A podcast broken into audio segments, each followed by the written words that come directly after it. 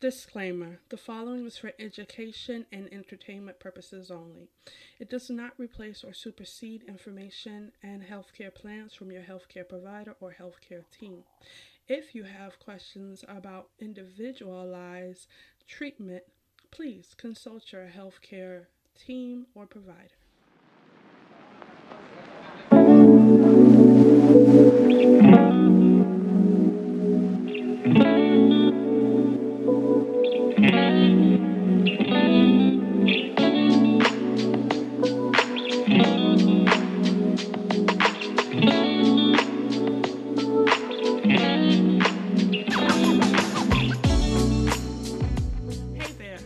Welcome to Mama Got Issues. My name is Alicia. We're all about ADHD, bipolar, and trauma over here. I was diagnosed with ADHD and bipolar in 2016. Then I was diagnosed with PTSD in 2021.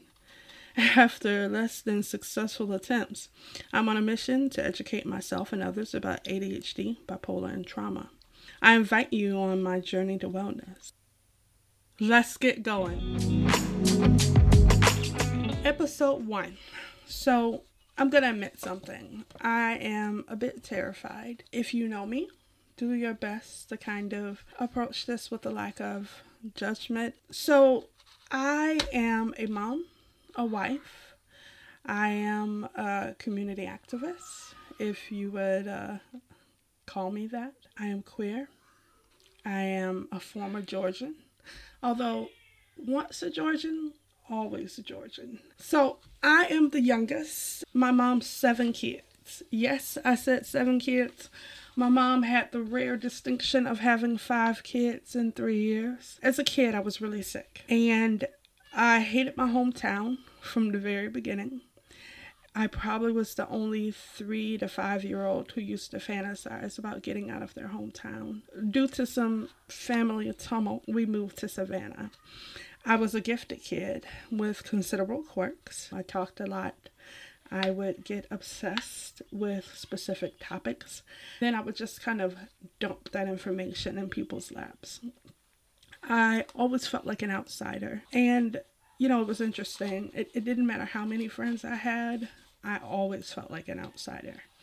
I went to high school originally in my hometown. Well, my adopted hometown. Then I won a scholarship to a high school in the DMV area. For those who don't know what DMV means, that means DC, Maryland, Virginia area.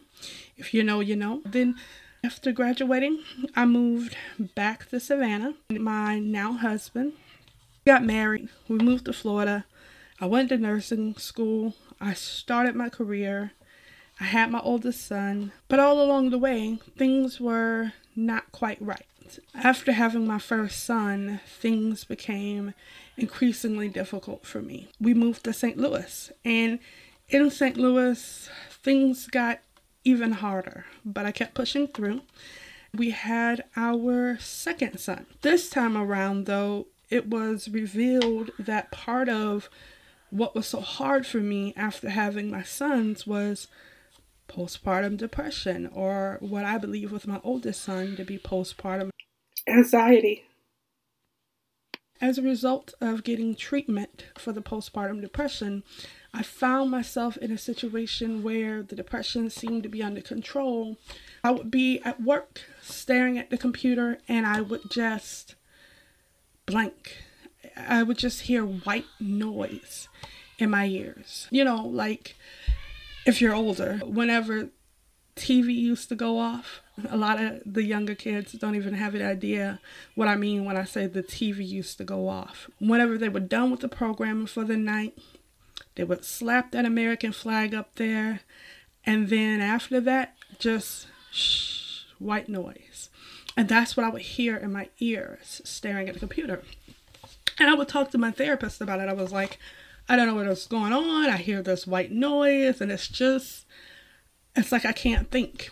And she was the first person to go, Have you ever considered that you may be a person with ADHD? And I had considered it at one point in high school. I had some significant issues in high school. I was told by my then psychologist that it was more than likely depression causing my attention issues. But one thing that psychologists did not know was that I would dance on desk. I will never forget in second or first grade, I had a teacher named Miss Joanne Parker. And poor Miss Parker, oh my gosh, I would dance on desk. Literally get on top of the desk and put a foot on each desk and like straddle in between the desk and go at it. Once I went at it, other kids in the class felt like they had permission to go at it too. Whew, that poor woman. It was so bad. I had pretty severe asthma as a kid. Whenever I would have issues with my asthma, uh, she would not give me my asthma medicine. This is back in the day when albuterol, which was called Proventil then, was liquid and not in an inhaler. It was a very syrupy, sweet liquid. And they blamed my hyperactivity on the Proventil. So she wouldn't give it to me. She taught me how to do breathing exercises and would send me to the water fountain to actually drink water and calm myself down and back myself off of a asthma attack. Now, fast forward to 2022, you know, and all the liability things that are in place in school, it was pretty dangerous. You know, it really could have gone wrong, but this is what she came up with to cope. So, my psychologist had no idea about this history. I was like 16, 17. I never thought to say anything to her about it, but I knew that I was having attention issues and issues with like late deadlines and procrastination and lack of organization and who dear god my poor dorm room at my high school. I found out that you can mold coca-cola under the right conditions. I kept my room at a temperature of about 85 degrees. And I did not clean very often, if at all. And I left an open can of Coca Cola, and yeah, it molded. So, under the right conditions, even though you can clean battery acid with Coca Cola, you can make it mold.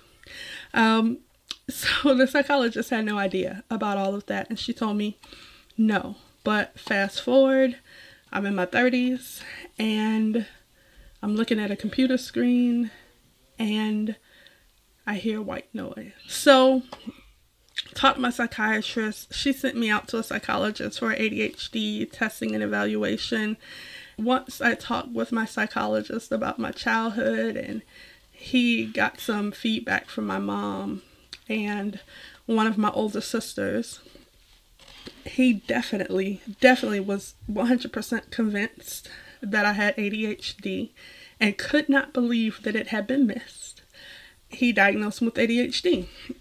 So I start treatment for ADHD.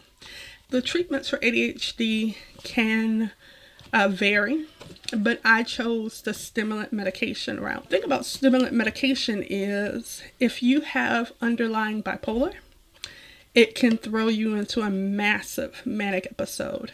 And guess what? Your girl went manic. So I found myself at a very low point and manic. I ended up hospitalized. Now, when I got to the hospital, I was terrified. I had very biased and negative beliefs about mental health hospitalization. I went in there terrified. I got in there and it was some of what I thought, but ultimately it was very different from what I thought because the people were kind and a lot like me and they just wanted help. So, you know, I got out of there and my goal was get back up and running. You're a mom, you are a nurse, you got to get back up and running. You got to contribute to your family. We need money. Get back up and running. So I kind of patched myself up, moved on, got a new job, and did fine for a while, like a couple of years. Then stress began to catch up with me. I ended back up in the hospital. Again, not having learned my lesson from the first time around, did a patch up job and got going again. And I decided that the issue had to be the stress and not the fact that I was doing a patch up job. If you had asked me if I was doing a patch up job, I would have said, No way, I'm doing the work. And it's just that this is hard and I need less stress. Not to say that stress reduction doesn't help, but if you don't have the fundamental skills to be able to manage your stress and your condition, then of course you're going to end up in a situation where you just go back to where you started. So I got a new job, right? Reduce stress. I'm working part time. Things are great, right? I'm amazing at this job. And that's the thing about me. Start a job, I'm amazing. Then that stress kicks in, and then that's where the trouble starts. So I work this job, it's a great job. Then COVID comes. For us that understand that COVID is such an asshole, it, it, it will not be a surprise to you when I say that COVID made a fool of us all and me in particular. I thought I could handle it, right? But there was so much stress and more stress and more stress. And then I made an interesting choice about finishing my degree and I went manic.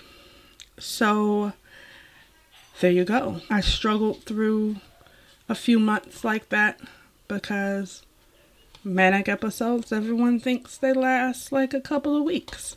I should have known this, I believe, that manic episodes can last for months. You can be like actively having a manic episode and then kind of go into like a, a brief pause or remission where you kind of find your equilibrium for a little bit. Then it ramps up, then you come back.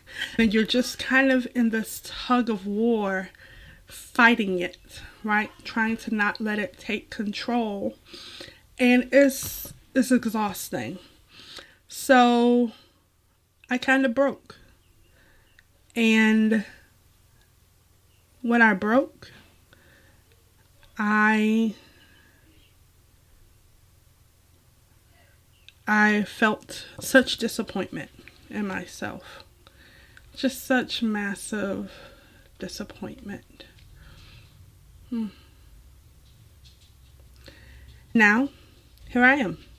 I am rebuilding. I am looking for a change. I have a lovely office that my husband built me, and it is pretty representative of my personality.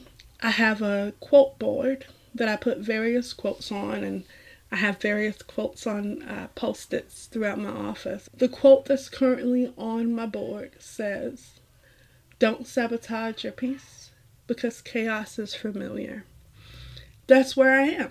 You know, I'm working to find peace. I am working to not sabotage that peace.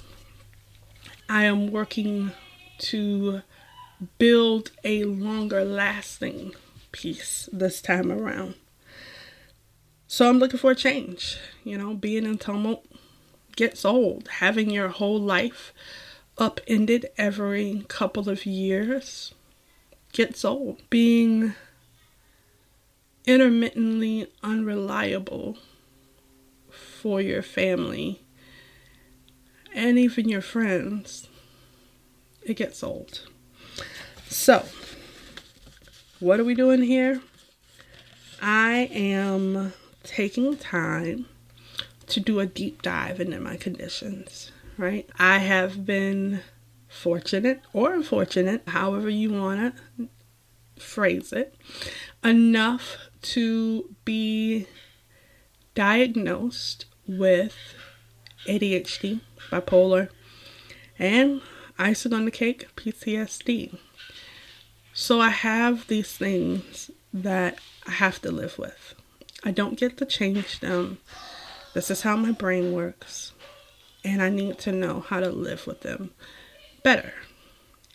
So that's what I'm doing. I'm doing a deep dive into these conditions. I will be learning about them kind of from the ground up. I am putting to the side the fact that I'm an RN because if you are a medical provider or RN, one thing that you realize over time is that you are a specialist in one area, right? If you are a general surgical nurse, you know general surg. If you're a med surg nurse, you know med surg. If you're cardiac, you know cardiac, right? And it's the same for doctors. We all receive a base education, but as we go along the path in our careers, we choose a specialty. So just because I'm an RN doesn't make me magically amazing at psychiatric nursing. That is an amazing specialty. And it's not my specialty. So, I'm going to be doing this deep dive. I'm going to be learning about these conditions as if I am just a novice who has no idea what it even means to have ADHD, bipolar, or uh, trauma. And then I'm going to be working on coping mechanisms and uh, ways to make things better. I believe I can do it. I am inviting you along on this journey because it's going to be fun. Uh, it's going to be frustrating sometimes, but it's also going to be fun. I am also going to have some visitors to the podcast. I'm going to bring some people along for interviews, and we are going to talk about ways that their experience relates to these conditions. Yeah, that's what we're here to do. We're here to learn, be entertained a bit, and to develop strategies and skills to live better. I believe that while I will be looking at things that are specific to ADHD, bipolar, and trauma, that there are things that are applicable to other life situations, right? Sometimes a coping mechanism doesn't only apply to one thing. So, welcome, welcome, welcome. I'm looking forward to this. Thank you if you've managed to listen this far. All right, let's get at it. I'll see you next time.